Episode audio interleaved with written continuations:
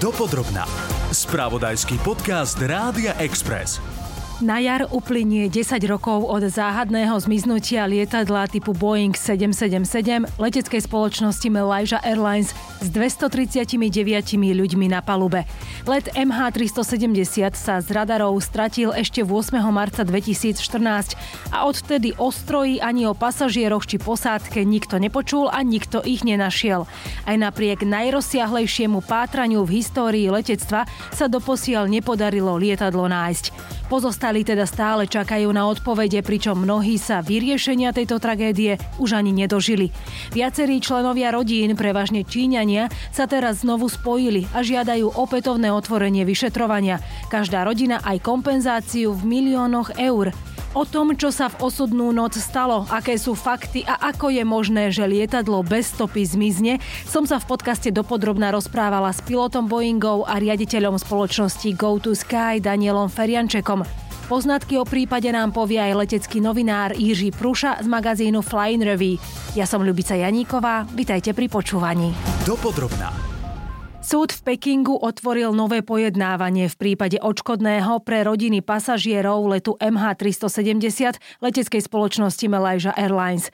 Viac než 40 rodín podalo podnet na začatie súdneho konania. Odškodné žiadajú nielen od výrobcu lietadla, ale aj od poisťovne a spoločnosti, ktorá vyrába motory. Dôrazne žiadame spravodlivý proces v prípade malajzijského letu MH370. Sme síce radí, že sa tým súd konečne začne zaoberať, avšak ubehlo takmer 10 rokov a mnohí z pozostalých sa už dnešného dňa nedožili a nepomôžu im už ani peniaze z odškodného. Denne sme kontaktovali ministerstvo zahraničných vecí. Nikto sa o nás nezaujímal. Vypočuli si nás, aby sme sa upokojili a to bolo všetko. Ak ste zdraví, máte silu bojovať, ale ak ste slabí, síl ubúda. Niektorí príbuzní obeti už zomreli, ďalší sú fyzicky vyčerpaní.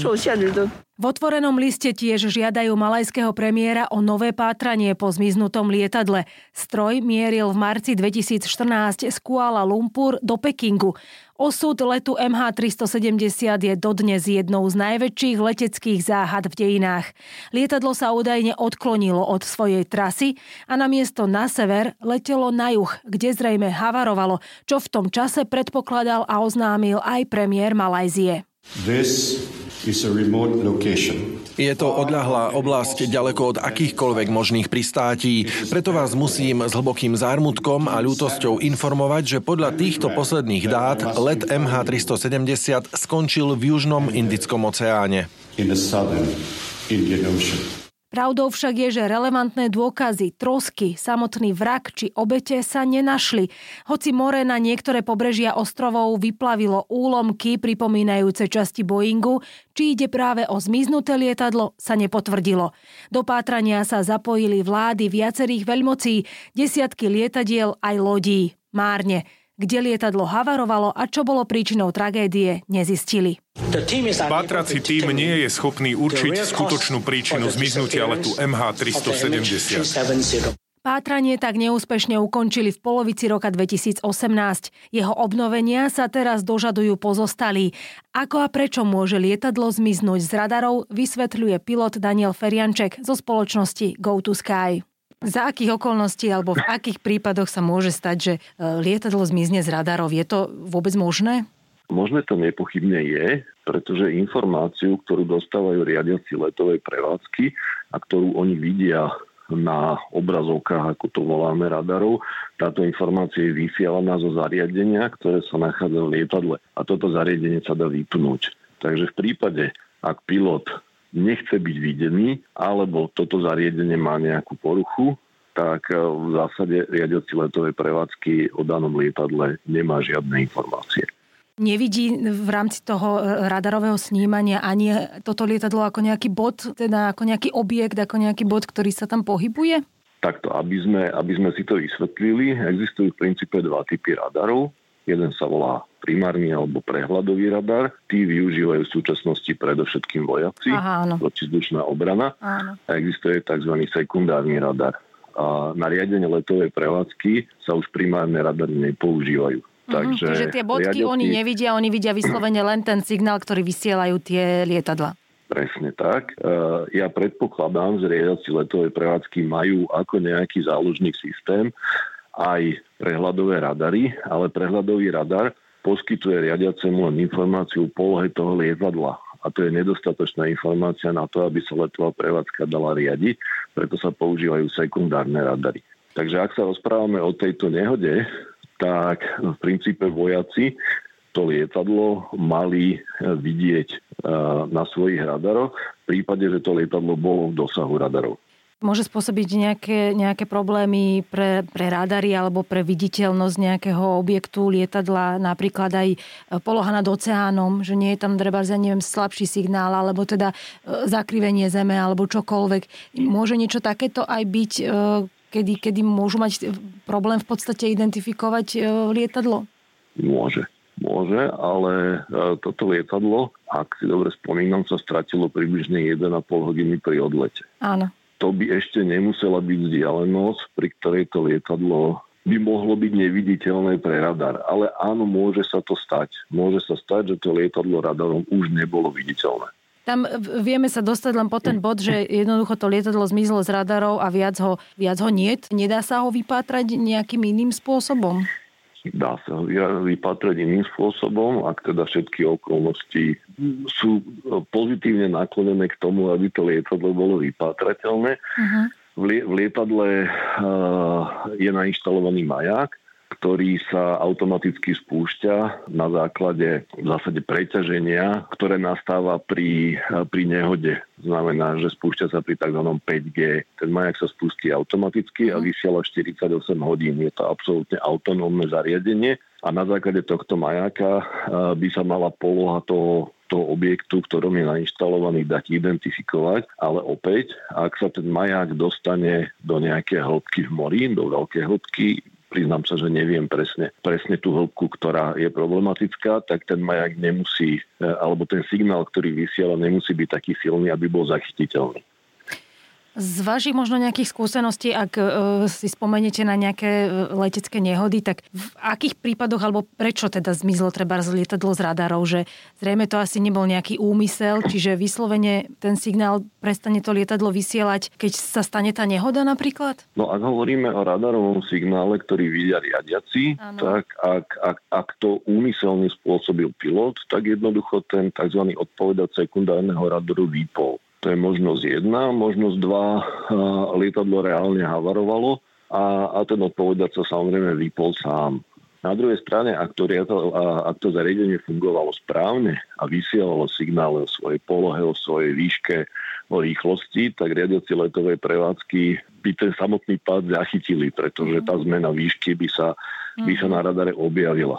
Lenže pokiaľ viem, aspoň teda to, čo bolo publikované, tak ten signál sa jednoducho strátil tam nebolo zaznamenané ani pokles rýchlosti, ani pokles výšky, bola tam strata signálu. A tá strata signálu skôr a, akoby navádza k tomu, že, že to zariadenie bolo, bolo manuálne vypnuté pilotom. Ďalšia vec, že teda keby teda náhle nejako padalo, tak asi by sa aj skôr alebo ľahšie našli potom tie trosky. Podstatné je mať informáciu o polohe. Keď ju máme, tak potom, potom existuje samozrejme spôsob, ako to lietadlo nájsť, pokiaľ sa to lietadlo nenachádza samozrejme v hĺbke, ktorá nie je dostupná pre existujúce zariadenia, ktoré proste človek vyvinul. Ale toto naozaj nevyzerá na to, že to lietadlo uh, v zásade chcelo byť videné. Uh-huh. Alebo že, že tá nehoda sa udiala za nejakých štandardných okolností. Dopodrobná. Záhada nezvestného lietadla pritiahla pozornosť aj mnohých konšpirátorov. Objavili sa tak teórie o únose Rusmi, Američanmi aj o samovražednom konaní pilota. Novinára z leteckého magazínu Jiřího Prúšu som sa pýtala na fakty a na to, čo o nehode vieme. Asi ten hlavní, ten hlavní problém byl, že letadlo teda letělo z Kuala Lumpuru do Beijingu eh, v Číně a eh, během asi 40 minut vlastně s ním řízení letového provozu v eh, Malajzii ztratilo, ztratilo kontakt A potom vlastně to letadlo pokračovalo dál a to bylo vidět teda na primárním radaru, protože primární radar teda nepotřebuje žádnou spolupráci letadla a tam byla zajímavá věc, že vlastně se otočilo a letělo vlastně téměř, téměř proti směru, otočilo se o nějakých, já nevím, 290 stupňů a e, letělo teda úplně jinam. Takže samozřejmě s tím letím jsou potom spojený teda ty e, různé teorie, co se tam asi mohlo stát, a ať už jsou tam e, ruský špioni, nebo dva teroristi, nebo kapitán spáchal sebevraždu a tak, tak těch, těch teorií je teda, je teda víc, ale žádná vlastně se Mm, nepotvrdila nebo rozhodně se neobjevila v nějaký oficiální zprávě, protože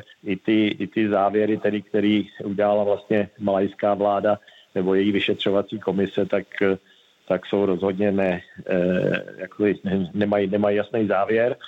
Co bylo absolutně nepochopitelné, že se vlastně nenašlo ani to letadlo, ani teda eh, trosky, až po nějaký delší době se našlo pár kousků, který zase Dneska se ještě rozporují, teda jestli mm-hmm. skutečně byli z tohohle letadla nebo z jiného, takže, takže těch, eh, těch, těch problémů je u toho hodně.